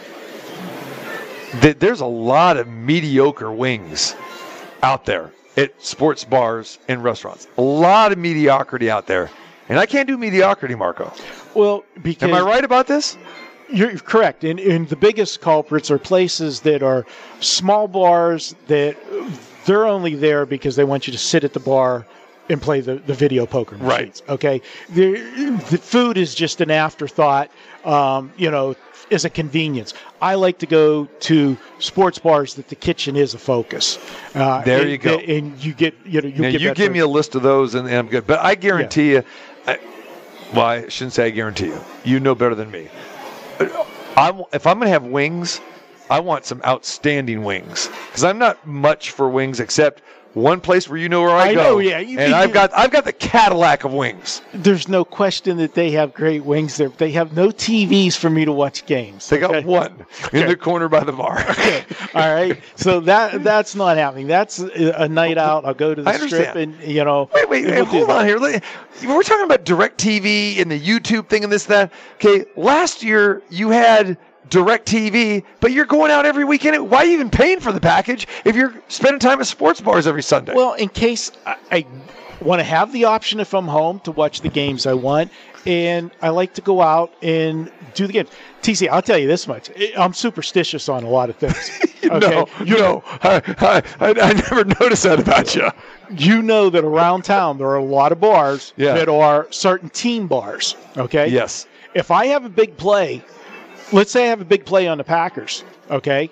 There's two well-known Green Bay Right. Packer bars in town. I'll go there to watch my game because I want to be in a. You want to be think. I want everybody. by- root- yeah. I want people rooting for me. I. That's one thing about going to the sports books that it's great, but every time there's a score, there's half of the sports books happy and the other half's mad. And what really irritates me, now, now there's probably some people listening to us live here, but if I've got a substantial amount of money on a game and the other team just scored and this guy jumps up and down, yeah, yeah, and he's, he's waving his fist and everything, and I go, "Uh, nice. I says, how much you got on the game? Oh, I have that guy on my fantasy team. I want to punch him. Okay, I literally want to punch or how him. about the five dollar parlay guy that is Yeah. still waiting on seven other teams? Same thing, right? Yeah, same thing. Well, you but just the fantasy guys really. Did you just describe you and I watching the college football national championship game together? pretty much? That was kind of happening pretty much, yeah. because we were on the same side of that. And oh, jeez. Uh, okay. Do I got to remind you? I, I mean, we're getting totally off here, but this is totally fine. Uh, do I got to remind you that you are a professional handicapper? Okay, professional handicappers. I don't see going to sports bars. Okay, and then picking out a sports bar that has like you know superstitious value, or hey, I'm betting the Packers, so I got to go find that Packers bar. Come on, man stay at home, watch the package, watch the four games uh, that are going on at the same time, five games or whatever, in the privacy of your own home. You're a professional, man. I like. You're out there with the ham and eggers. I like to be. And then you're the getting mad at the ham and eggers. Well, you know, sometimes. but if I'm in a bar where we're all feeling the same thing, we're all either happy together or sad together. You know, I, I just like to be you know, Happy together. Oh, jeez. yeah. Keep your day job. Don't Yeah. this is a professional handicapper that I'm speaking to. that uh, go, hangs out at sports bars and wants to go find good bargain basement wings. Why do you not like? Why do you not like going out to sports bars? I do like going to sports bars. I I did it when I was in like my my twenties, and again, I was like you. The the food had to be the key. There's no question about that. But I went there because I had no other alternative to watch games. That was before I had a satellite dish and those those things. Once I got a satellite dish, the only time I'll go to a sports bar if I hey they got a good steak sandwich or you know good soup or something that I like, and I usually will go like after hours. You know what I mean? I'll go for the food and not to watch the games. And also, I don't know if this comes into play, you know, with, with a lot of bars, but I don't like to go in to certain casinos, sports books, and restaurants where I get smoked out. Yeah. I don't like to smoke. I, I like, I, you know, and again, I have very little downtime these days. I, I want the privacy of my own home and and and bring food in or, or put on the grill or that sort of thing. So I've become kind of a snob that way. Not have become. You are. okay.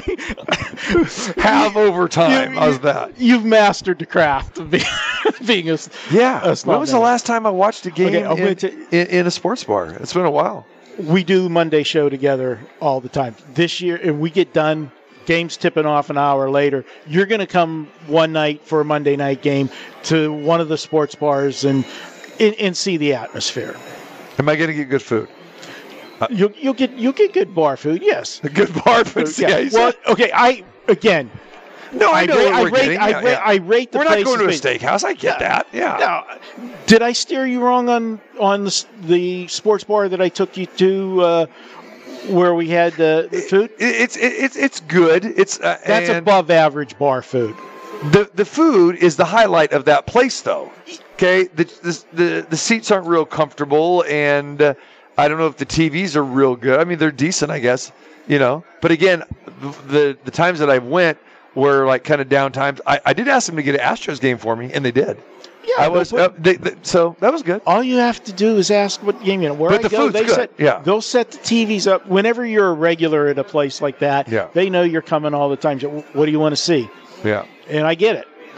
You got to remember, I spent a lot of Sundays and then Monday night footballs uh, play at, at sports bars hosting, and you know that was good. That was fine. But again, I was I was working as well too. But I go back to my days like in Sacramento when yeah, I would. Oh, I would I would call the place and make sure they have the game, and I'd go early, make sure I had my seat, and and you know plan my dinner accordingly or my Sunday football game. But again, you know, I was early on with when DirecTV, like, boom, got the Sunday ticket. That's when I, I purchased a satellite dish for that. Oh, absolutely. I Yeah. I've had a satellite dish. I'll go back even further than Yeah. you. When I lived in Pennsylvania, I had a C-band satellite. Me Remember too. The big, I did. For, like yeah, yeah. looked like I had a TV station Yeah, in, in yeah, my house. yeah. You know, and you know, all I was my- going to college when I had that, and I and and, and I got that. And uh, the reason why I got it, you're going to laugh about this, but Numchuck will appreciate this. Before his time, I got it so I could watch the WWF at Madison Square Garden. Okay, all right. I got it for WGN because I love watching those Cubs games because WGN the TBS superstations, and but to go and have the MSG network where I could get the the first Monday of the month in the WWF at the Garden and see Randy Macho Man Savage. Ooh, yeah. See the Iron Sheik, see Hulk Hogan. That's why I got the dish. And then again, getting my, my NBA teams because I loved the Washington Bullets when I was a kid. Oh, man, I want my bucket of chicken. I got the bucket of chicken last week because I hadn't been there I in saw a the picture. Yeah, Yeah, yeah, yeah, yeah, yeah, yeah, yeah. It was great. I missed my invite. I think I'm going to do it tonight. Want to go? I have invited you there before you, you, You, turn you me have, down. unfortunately, I have plans tonight. A Maybe tomorrow. I have a lot of wager talk people in town. Okay. As you heard them walk by about half hour ago screaming at us. Yeah, yeah, right. Okay. Yeah, yeah. Marco's the man. Autograph, you know, all these autograph seekers. I think they might have had some alcoholic beverages already today. All right. My Soul of Motown guys, they're going to be in the house here. They're performing Wednesday through Sunday here at the Westgate. They do a fantastic job. Just had their 500th show a few weeks ago. So uh, we'll talk that. My man, Brandon Godfrey in the house. CJ's here as well too. We'll talk a little soul of Motown. Like we don't have enough soul already on this show. You know what I'm saying? But today we're going to add a little bit more soul. That's what we got going on. All right. TC Martin, Marco D'Angelo in the house, right here on a fabulous Friday inside the Superbook at the Westgate Las Vegas. Football season is here, and that means it's time for the Super Contest at the Westgate Las Vegas. It's the ultimate and most prestigious football handicapping contest in Las Vegas. Pick five NFL games against the spread each week. A $1,000 entry fee with your chance to win big cash. You can play up to seven entries per person and have until Saturday, September 9th to register. Not only can you be the grand prize winner, but there are 11 in season contests as well. It's the world famous Super Contest at the Westgate Las Vegas. You like that? You like that? And if you want to play with the big boys, enter the Super Contest Gold. $5,000 entry fee in a winner take all format. Sign up now until September 9th in the Superbook at the Westgate Las Vegas for either the Super Contest or the Super Contest Gold and take home the big cash. Touchdown! Gambling problem? Call 1 800 522 4700. There is no better place for great food and fun than Slice of Vegas. Slice serves hand-tossed New York-style pizza, Italian pasta, and savory sandwiches. Slice is an official partner of the Las Vegas Aces and home of game day watch parties. Come to Slice and enjoy our big screen TVs, full bar, and laid-back atmosphere. Slice of Vegas, located in the shops at Mandalay Bay Place, inside the mall between the Luxor and Mandalay Bay. Come in and enjoy a slice of Vegas. Freddy's Frozen Custard and Steak Burgers now has a new location on Rainbow near Russell Road. All the great Freddy's favorites are back, including the delicious steak burgers, patty melts, Chicago dogs, and the best frozen custard and sundaes.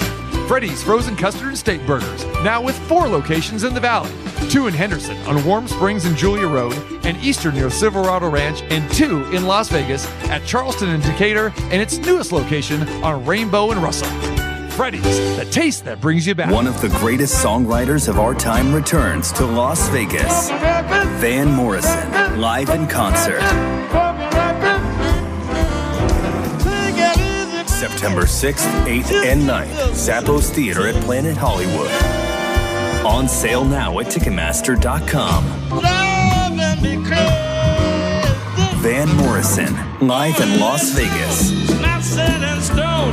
It's only a song. It's only a song. Come and experience the high action entertainment at the best race and sports book. It's the world famous Superbook at the Westgate Las Vegas. The largest in the world with 30,000 square feet of heart racing action with 350 seats and a massive 220 foot by 18 foot 4K video wall. Experience live sporting events like nowhere else and see the TC Martin Show live every Friday from 2 to 4 p.m., where TC and his famous guests preview and handicap the weekend's action.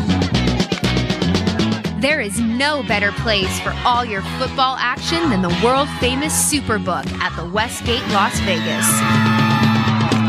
Relax and enjoy the games and the fully stocked bar, free Wi Fi plus cocktail service, and convenient food options at the court. Experience it all at the world famous Superbook at the Westgate Las Vegas. David Spade and Nikki Glazer together exclusively in Las Vegas. You have a guy like this, whenever I take any pill, he goes, dude, give me one. I go, you don't even know what it is. He goes, dude, I got kids. Shows select weekends, April 28th through November 18th. The Venetian Theater at the Venetian Resort, Las Vegas. say it when COVID first came out. I like knew I wasn't gonna die from it, but I feel the same way about like texting and driving. Like I'm good. Get tickets now at Ticketmaster.com. Don't miss David Spade and Nikki Glazer together in Vegas. Michael Jackson 1 by Cirque du Soleil is hailed by Rolling Stone as a virtual parade of wow moments that immerse the audience into the world of Michael Jackson's music. Performing weekly at Mandalay Bay Resort and Casino, Michael Jackson 1 celebrates the musical legacy of the King of Pop. Looking to elevate your night? The new Michael Jackson 1 VIP experience is now on sale. Get your tickets today at MJ1.com. Who's bad?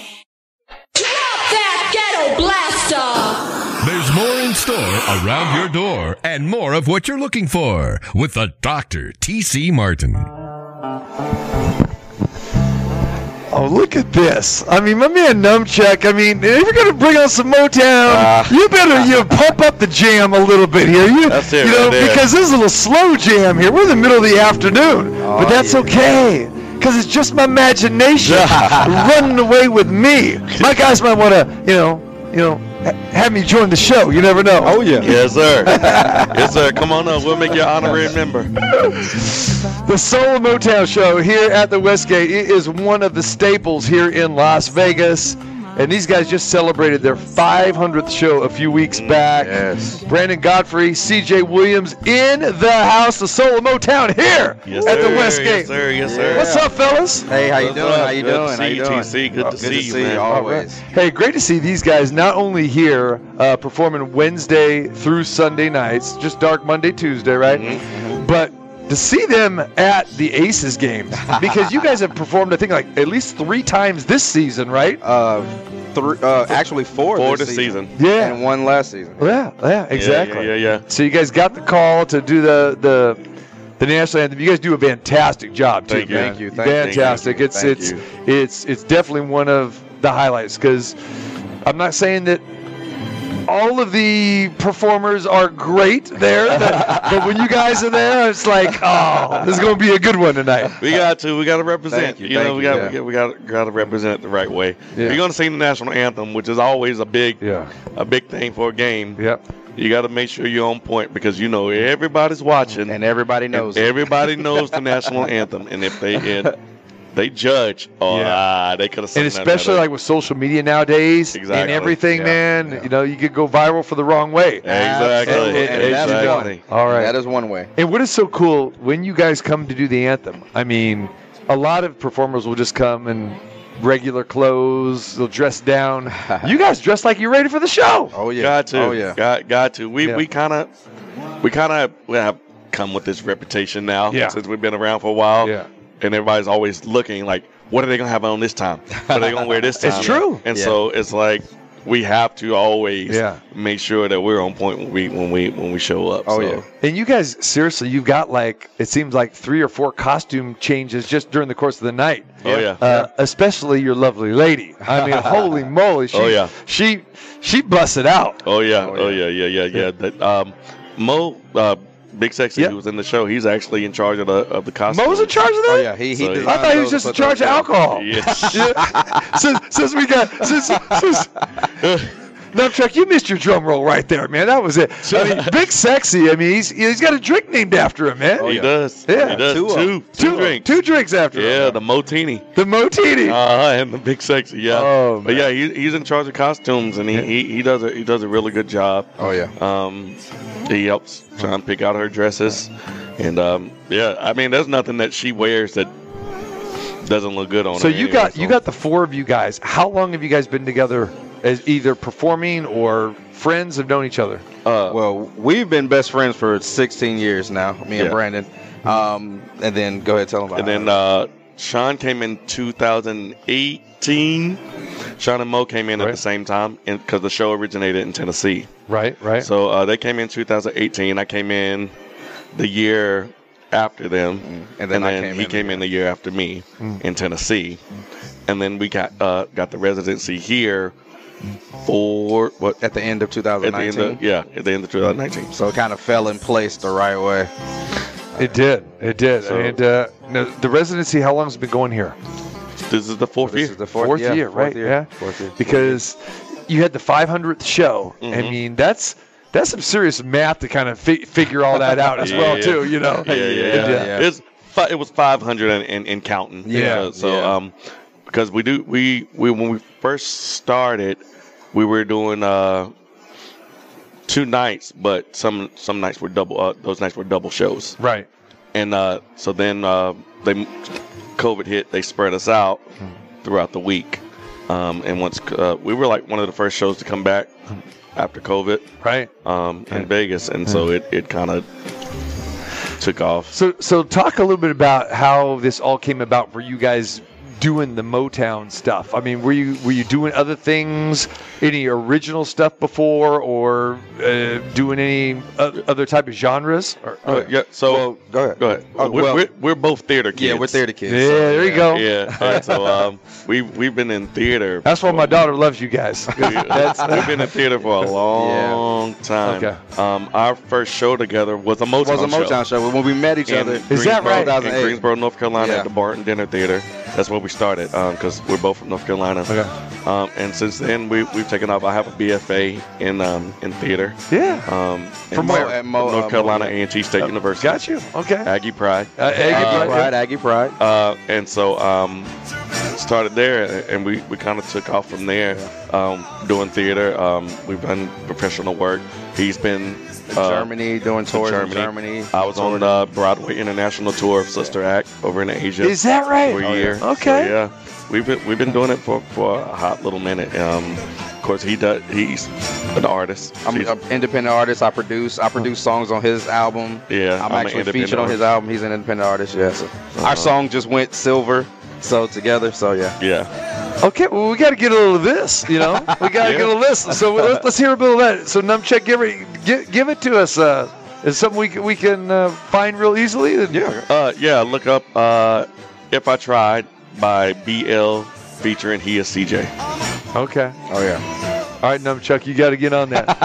yeah. It's on all streaming platforms, Uh, all YouTubes and everything. Yeah. so, doing this the Motown for such a long time, do you get a little tired of sometimes of, of, of doing it? Um, Physically. It- it- it- Physically. yeah, you But guys, I love well, to you sing guys, the music though. You guys put out the energy. I mean, there's no question about that. Yeah, it definitely fit physically. It, it gets it you get wear and tear because you're, you're, you're dancing five days a week. Yeah. Yeah. Um, and so it's wear and tear. But because the audiences are so different Every night. Every night, Yeah. that's what keeps us fresh. Uh, and because and because the audiences are, are always, you never know what they're always up on their feet. Right. So and and you never know how crazy it's gonna get. Yeah. And so that's what keeps it fresh for us. Yeah. So yeah, like you said, physically we're like, oh god. Uh, but then we feel the energy from the crowd. Yeah. It's like, okay, let's do it. Oh yeah. Never tired of singing the songs. The songs are always Yeah. fun Timeless. to sing. I love them. I love singing those songs. Yeah. Great Timeless, stuff, timeless, man. yeah. CJ Williams, Brandon Godfrey, the soul of Motown.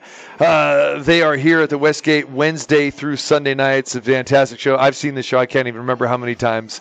Uh, and as you know, I was going to be there for the 500th show, Yeah. and unfortunately, you know, had a little accident, uh, car accident that night. So I got to get back and and see you guys again here. And uh, you guys got the residency. It's fantastic. I talk about it all the time.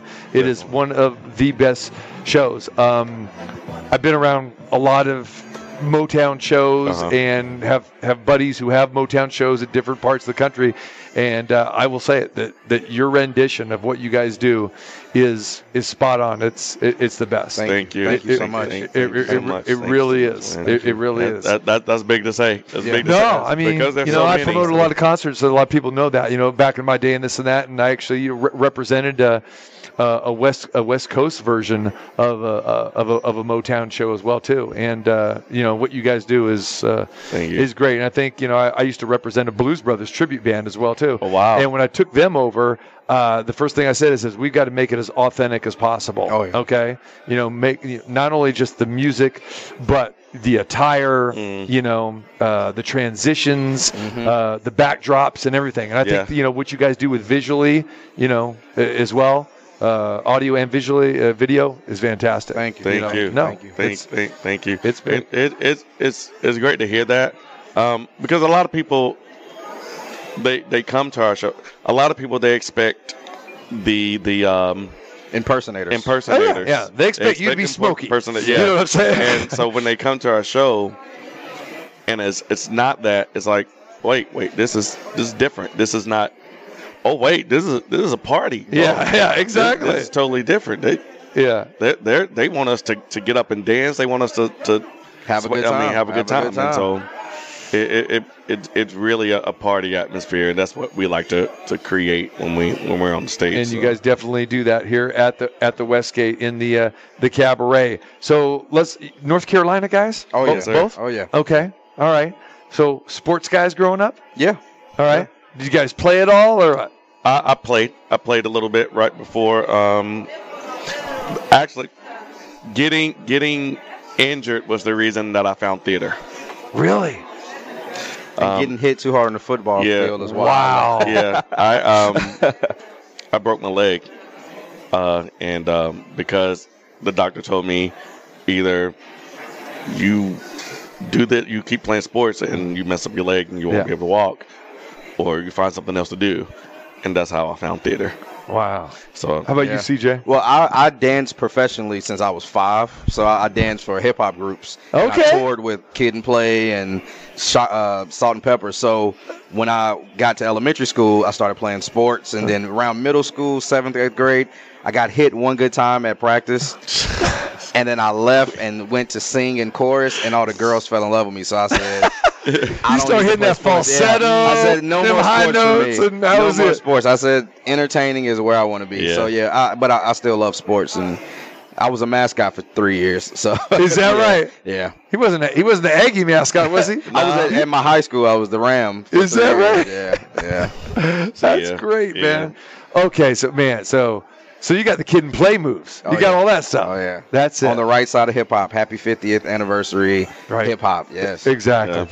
All right, man. So you're still a little bit too young, man. But come on, man. I'm sure that you got some old locker moves, right? You got some pop and lock. Oh you yeah, can do. I, I pop locked all that. Yeah. Oh yeah. Oh yeah. We we're older than we look. CJ, who's your who's your teams growing up, man? Football, baseball, basketball. Uh, as a child, it- my, my family are Dallas Cowboy fans, but once I got old enough to pick my own team, I'm a Carolina Panther fan. Of course. I'm a, I'm a LeBron. Me and LeBron graduated the same year, high school, so I follow LeBron, so I'm a LeBron fan. So wherever he goes, that's who I've watched. Hmm. But Iverson and Shaq is my all-time favorite player of all time. So right. yeah, that, that's that's what I love. Carolina Hurricanes too, but now I'm in Vegas. It's the Knights. So Did, did you guys get a chance to see the um, the induction ceremony for the Naismith Basketball Hall of Fame last weekend, where Becky Uh, Hammon got yeah, yeah, yeah, yeah, yeah. inducted? Oh, yeah. And then Dwyane Wade got inducted too. You saw who who Yeah. presented him? Yes. Allen Yeah, Iverson. Allen Allen Iverson. And that was cool. I think for a lot of people, they haven't seen AI in a long time, and they go, "Wow, look at AI! Is, is, he, He's- is he grown up? Has he got still humbled a looks little like he bit?" can play. he still Yeah. looks he still looks He- playable. He does. He does. He still looks like he can play. How about for you, man? Teams. Man, uh, okay. So this year was was hard for me Oh, because yeah. I am the biggest Carmelo Anthony fan you can ever meet, Okay. and so for him to re- retire, it it kind of hurt my heart. Hmm. But um, I'm a huge Car- uh, Carmelo Anthony fan. Um, I am a Denver Bronco fan. That's where Peyton Manning left me because I was a huge Peyton Manning fan. Right. So I'm a, I'm a huge uh, Bronco fan. Um, as far as the NBA goes, because Carmelo's gone, I'm kind of Yeah. leaning more towards. Uh, I'm I'm also a Steph Curry fan. Of course. So I'm kind of leaning Good. more towards towards the Warriors this, this, this year, um, hoping that they can win CP3 a ring before he retires. That'd be nice. maybe. Yeah. Hoping for that, Um, hoping for that. But yeah, uh, Bronco fan. Uh, I wasn't a hockey fan until we performed at the Golden Knights game, and I watched the game and I was like, "Yo, this it, is it was fun. It was a good time. This is a good time. it good was a time. good party, right? And Yeah, it was I, a good time. I became a hockey fan that night. Yeah. And so now I'm a, I'm a huge Golden Knights. It's funny because they're different sports, but the Aces and the Golden Knights have that similarity. Once you go to a game, Yeah. Yeah. the Yeah. in-game experience, Yeah.